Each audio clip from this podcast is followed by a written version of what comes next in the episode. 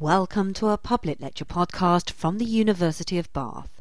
In this lecture, freelance garden historian Russell Bowes brings the story of the tulip to life with power, passion, and petals. Our speaker this evening uh, lectures on every subject under the sun, and uh, without more ado, I'm thrilled to introduce Russell Bowes. Thank you. Thank you, ladies and gentlemen. I think that kind of introduction is called piling on the pressure. Um, so, ladies and gentlemen, what am I bid? Sixpence. Sixpence. Any advance on sixpence? These beautiful and exotic flowers are, of course, only worth what we are prepared to pay for them. We have a bid from the second row of sixpence um, back in our history, you would have paid a great deal more for them. Uh, something like two and a half years' salary. But not for these. Just for that one. So I will leave you thinking about the price of the tulip. Um, if we could have a picture, please.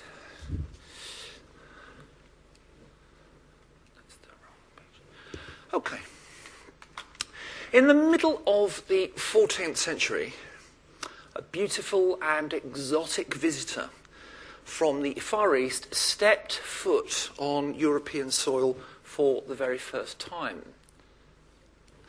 Um, wearing an extensive wardrobe composed of glistening silk, um, which shielded her dark and mysterious eyes from the gaze of the curious. This captivating lady swept all before her and made people her willing slaves. Her beauty and her clothes became the stuff of legend, and she could bring prestige and riches to anybody who was lucky enough to court her favour. But like anybody who is too free with their charms, she fell spectacularly from grace in the course of a single week. So, what sets apart these beautiful um, things um, from the other flowers which grow in our garden?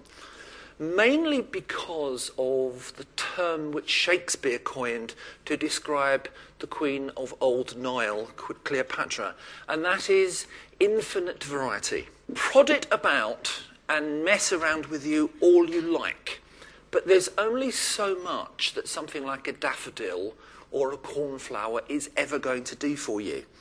And because of this, fashion will often pick up a flower for a while and then drop it like a hot brick. Think of the fascination with clove pinks and garlics, uh, uh, uh, carnations in the, in the time of Shakespeare, or the hyacinth in the reign of Queen Victoria neither would let themselves be remade in a new image at the time, and so quickly both became passe. By contrast, flowers like the orchid, the rose, and the tulip are capable of reinventing themselves time after time after time to suit every possible change in the aesthetic weather. With pinks and carnations in the 15th century, it was a case of what is possible becomes fashionable. Suddenly, with tulips reinventing themselves every year in the 1630s, the prevailing feeling was stood on its head, and it was what is fashionable becomes possible. Until the science of micropropagation came along in the 20th century, the vigour of any tulip variety propagated by removing and planting the bulb's offsets would eventually fade away until cultivation of that particular variety had to be abandoned. And of course, nothing makes something fashionable like scarcity. If nobody's got it, then everybody wants it. By the time everybody's got it, nobody wants it anymore. A salutary lesson. Um, the history of this particular plant owes an awful lot to this chap who revels in the wonderful name of Ogier Ghislain de Busbecq. The very fierceness of the passion that was unleashed in 17th century Holland must have had something to do with its um, novelty in the West and the very suddenness of the flower's appearance on the scene. Um, Ogier Ghislain de Busbecq was the Austrian ambassador at the court of Suleiman the Magnificent in Constantinople and claims to have introduced the tulip to Europe mainly through his habit of sending parcels of bulbs back to the city of Vienna soon after his arrival um, in Constantinople in 1554. The fact that the tulip's first voyage from its native homeland um, was as part of the diplomatic baggage would also have contributed to its sudden popularity. Court fashions have always been particularly quick to, um, to catch on with the, the common people. The tale of the tulip is not one which had to travel the world and be rewritten in many different languages before the virtues of the flower could be recognized. By the time of Busbecq's first consignment, the tulip already had its own coterie of followers in the East who had taken the flower already a considerable distance from its form in the wild, where it typically appears as a short stemmed, pretty flower with a frank open face. Nothing complicated, nothing exotic.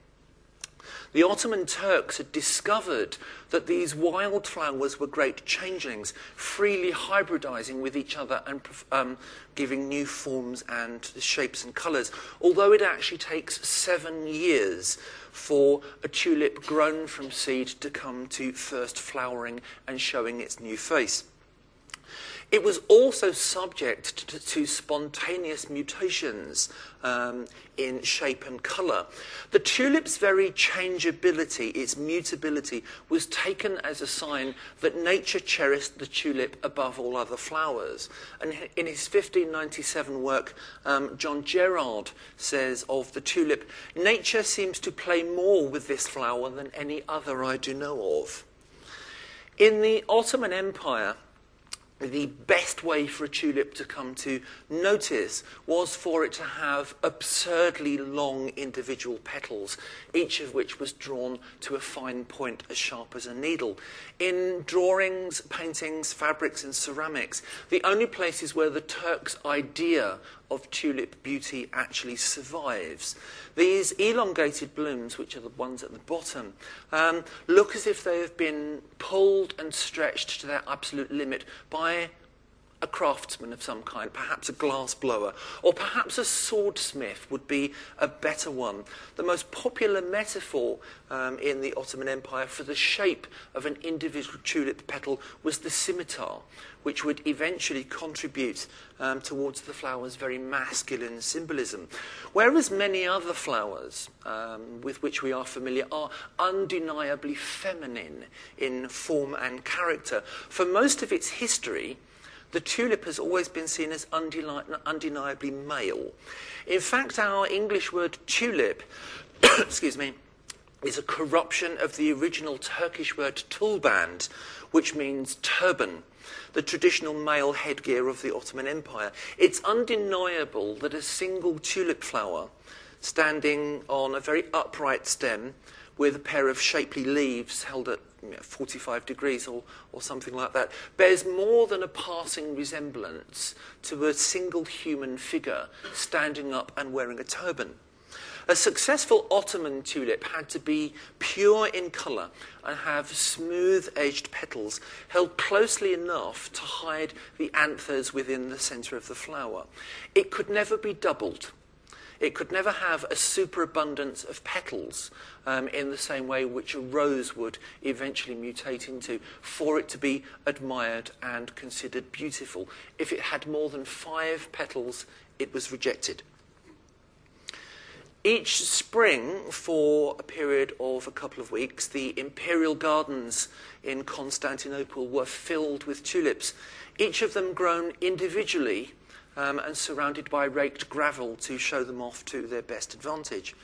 Tulips who had bloomed too early and whose petals had flexed too wide were tied back shut with silver thread.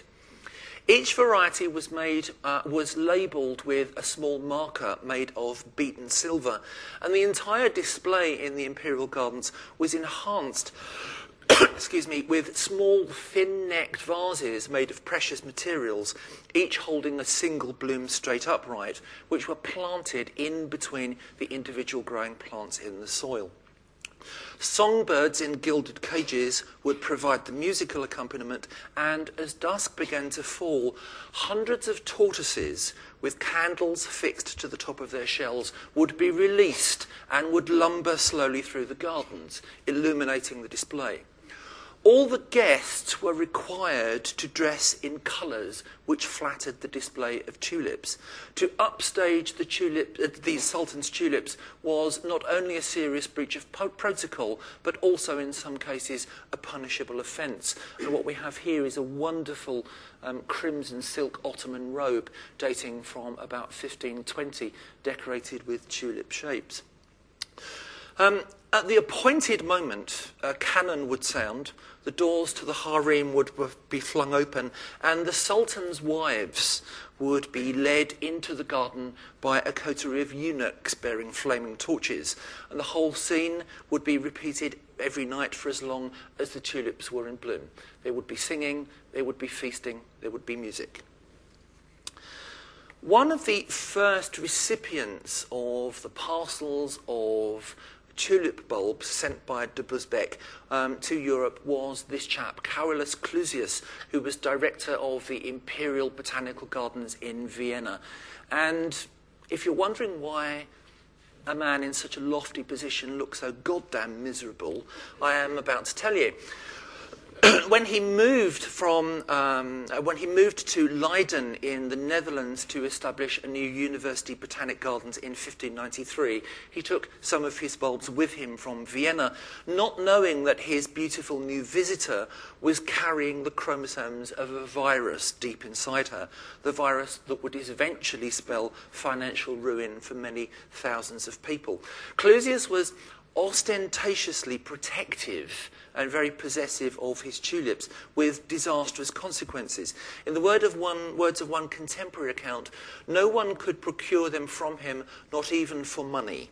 So plans were made by which the best and most of these plants were stolen by night, whereupon he lost courage and the desire to continue their cultivation but those who had stolen the tulips lost no time in increasing them by sowing the seeds. And by this means, the 17 provinces, i.e., the 17 provinces of um, the Netherlands, were well stocked with this beautiful flower.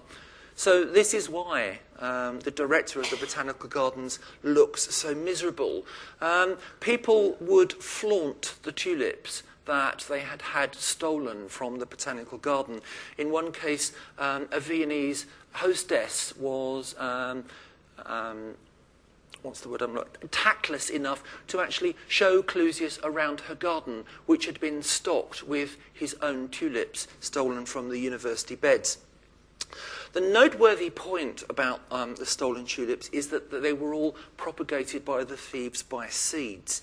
And as I said, tulip seeds take seven years to come to flower bearing capacity, um, and they don't come true their offspring bears very little resemblance to their parents.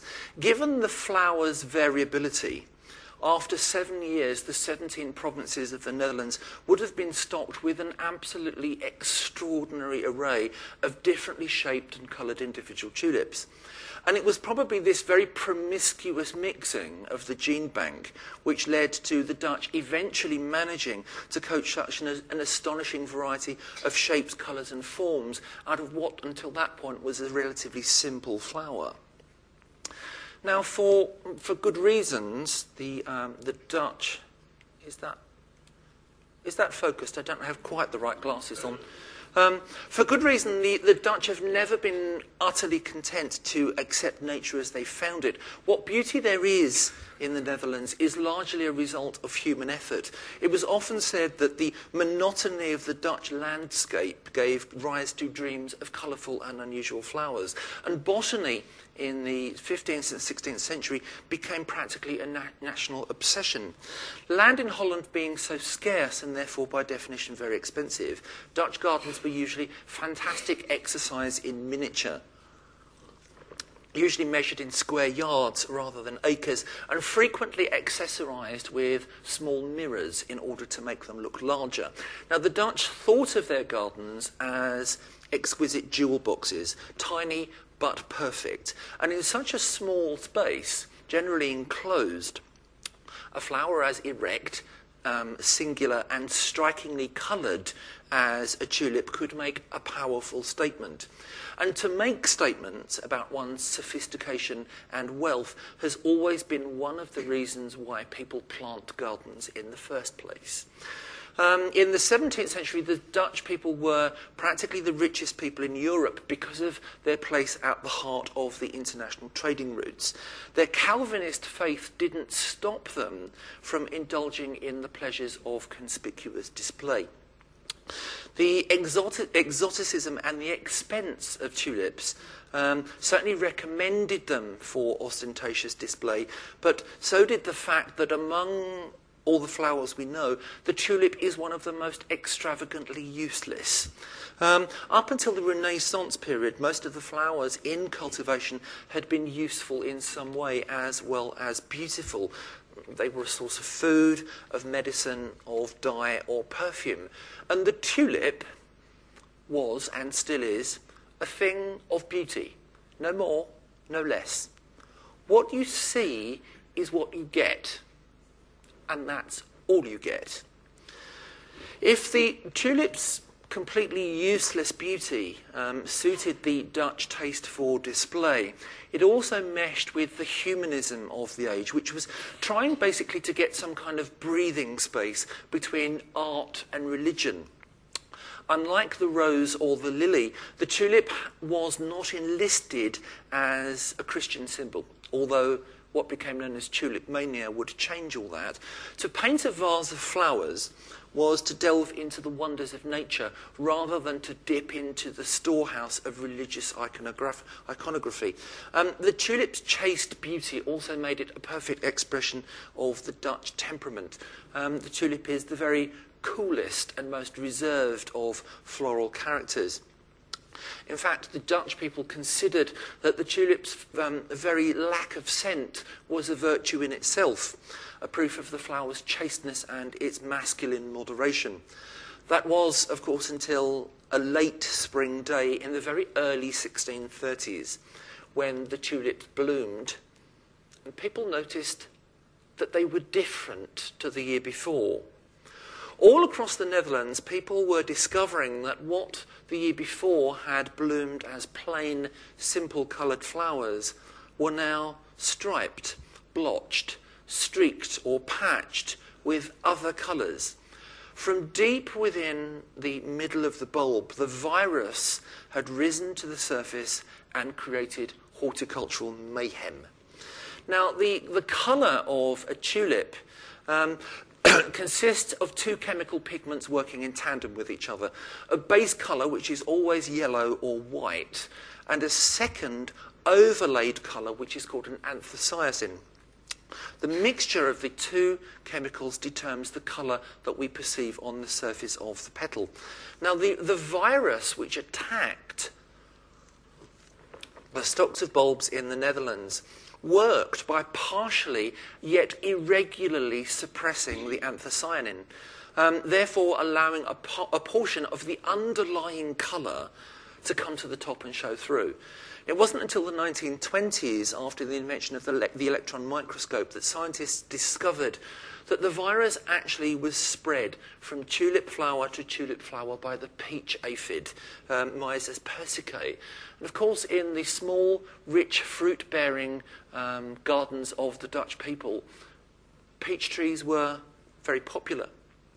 The virus was actually supplying something that the tulip needed to help it up onto centre stage. It was giving it just that touch of horticultural abandon, I think is the, the best way of um, describing it, um, something to soften its previous rather chilly formality. Ironically, what, it, what was making the tulip newly beautiful um, was what also eventually would destroy it. As well as playing havoc with the anthocyanin and therefore the colours, the tulip virus affects the bulb's ability to reproduce itself. Colour broken tulips produced fewer and considerably smaller offsets than ordinary tulips would do. But of course, at the time, nobody knew this. All they knew was that their tulips had suddenly put on beautiful, extraordinary, and extravagant new clothes. Everybody wanted them. And of course, if something is beautiful and fashionable and in limited supply, you have to be prepared to pay for it. Um, there were only a dozen or so um, specimens of the beautiful crimson red and white streaked tulip Semper Augustus in existence, and a chap called Dr. Adrian Powell owned all of them. He was a director of the newly formed Dutch East India Company and grew tulips on his estate in Heemstede near Haarlem. Through the early 1630s, he was bombarded by wildly escalating offers from people to buy his dozen or so Semper Augustus tulips, but he wouldn't part with them at any price. Excuse me. He actually judged the pleasure of looking at his flowers far more than any financial profit. Um, his constant refusal to sell his bulbs, of course, only whipped the market up to greater heights of frenzy. Um, and just as a little footnote, um, it's interesting to note that among all the species of flowers, tulips were the first species to be given individual variety names and called after people. In the Netherlands in the 1630s, they were generally called after famous admirals, famous generals, and famous um, and very wealthy traders. But of course, there was no regulation system in force at the time. Um, if a new variety of tulip was discovered, you could call it exactly what you wanted. Um, and eventually, some kind of regulation came into this, whereby tulips were categorized into three particular types bizarre, which were the slightly cheaper red and yellow striped flowers, violetten, which were generally based on some combination of purple and one other colour, and the most expensive and therefore the rarest tulips were called the rosen. They were generally some combination of red, white, cream, and very pale green. And Semper Augustus was the, the most famous and the most um, finely striped of the rosen varieties. Now, the, um, the autumn of 1635 seems to have been the point where we reach a turning point. 1635 is the year when the trade in actual physical bulbs in the, the, Netherlands gave way to the trade in promissory notes, little slips of paper which would detail the flowers in question, the dates they would be delivered to the purchaser, and their price.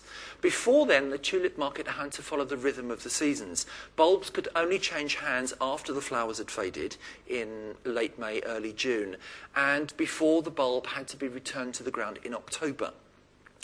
Friends, as as it was, the, the trade in tulip bulbs before 1635 was still rooted in reality. You had to pay cash money for actual bulbs that you could hold in your hand. But in autumn 60, 1635, um, something arrived called the windhandel, um, the wind trade. Suddenly, the tulip trade was a year round affair. Um, and the connoisseurs and the growers who shared a genuine interest in the flowers were joined by legions of newly minted florists who really couldn't have cared less about the flower other than what they could get for it. Now, I had to define the term florist here as not somebody who sells flowers, as in the modern term, but somebody who specializes in studies and is interested in individual species. Of course, the, the frenzied um, turns of the market very rapidly were picked up by social commentators. And what we have here um, is an original engraving called Flora's Ship of Fools by Henrik Gerrit. In which the wagon of Flora, goddess of flowers, um, races onwards towards destruction, driven across the sands by the fickle winds of fortune, and followed by the citizens of the city of Haarlem, where the Dutch futures trading, as it became called, was at its highest. And all the citizens are following the cart of Flora, desperate to climb on board. The small flag right at the top of the mast um, depicts um, an image of the world turned upside down. And the larger flag um, at the back um, depicts um, a jester's cap or a fool's cap, surmounted by three Semper Augustus tulips. The goddess's two assistants sitting at the front of the wagon are Forget Everything, who is weighing bulbs in a pair of scales, and Lady Idleness, who is releasing the bird of hope away from the chariot. They are accompanied on the wagon by three men, eager for wealth, travelling light, and Mr. Greedybeard. In the background, a ship is being blown ashore towards its disaster, and nobody is paying any attention. Rushing to climb aboard the wagon and get in on the sure thing, people sold their businesses, mortgaged their houses, and invested their life savings in small slips of paper representing future flowers. Predictably, the new flood of capital coming into um, the market drove prices completely wild. In the space of a month, the, the price of a single bulb of the yellow and red striped variety Giel en Ruut van der Leyden leapt from 46 guilders to 515 and a bulb of the variety of Switzers from 60 to 1,800 guilders.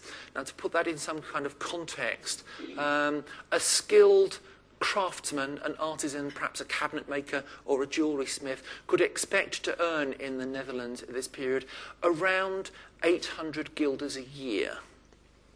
So you get this extraordinary system developing of having this little brown bulb sitting in the ground, doing very not, nothing very much at all, while its price is being traded up to amazing levels on little slips of paper passed between individuals.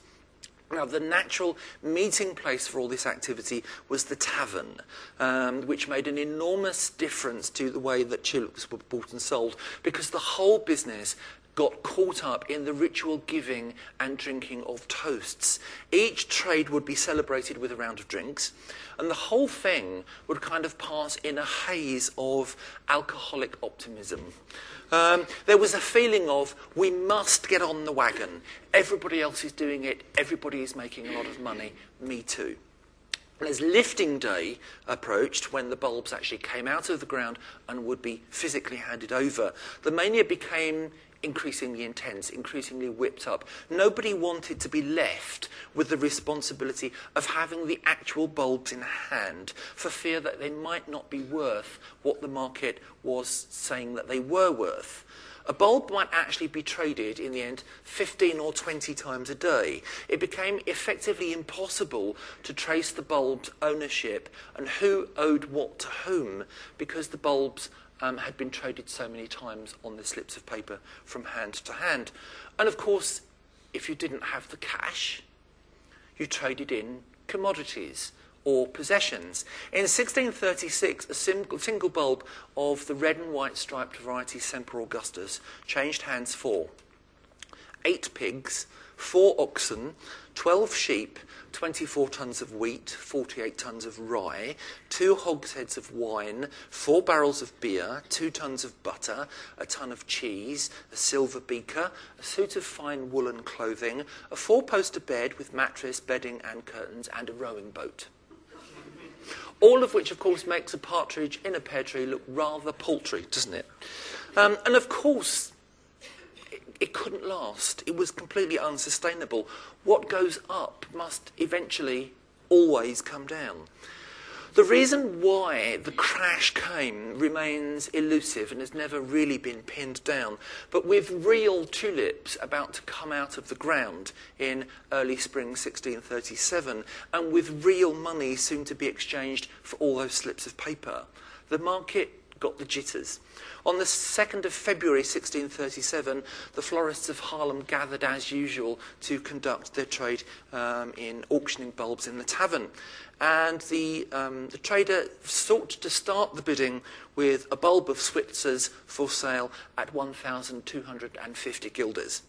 Finding no takers, he tried again at 1,100, then at 1,000, then at 950. All of a sudden, every man in the room, men who days before had played comparable sums themselves for very similar tulips, understand that the, understood that again the windhandel had changed direction. Um, people began to realize very suddenly the possibility of ruin as they couldn't meet all the enormous chain of obligations that they'd acquired.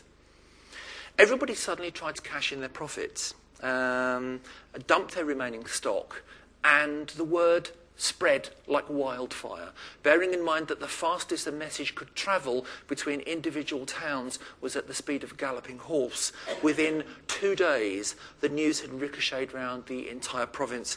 Tulips became unsellable at any price. When the tulips finally bloomed that spring, nobody cared. The reign of the tulip, and that is an incredibly dark slide for which I apologise. Um, where are we? It's an incredibly dark painting, unfortunately, so it doesn't show up very well, it doesn't contrast. But basically, what we have here is a Semper Augustus tulip surrounded by rotting vegetation, toads, and mushrooms. Um, the reign of the tulip was finally over.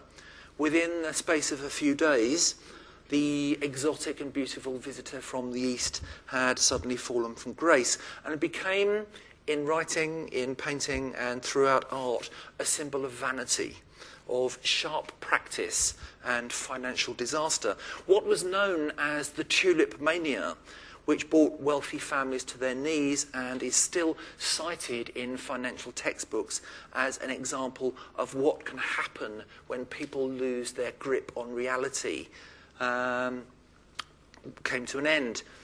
But of course, what happens is when the chink of coins and the rustle of banknotes fills our ears, it drowns out the sound of common sense. We should have listened. We should have remembered. And we should have learned in case it all happens again. Today's lecture was brought to you by Gordon Brown, Lehman Brothers, and the Royal Bank of Scotland. Ladies and gentlemen, thank you.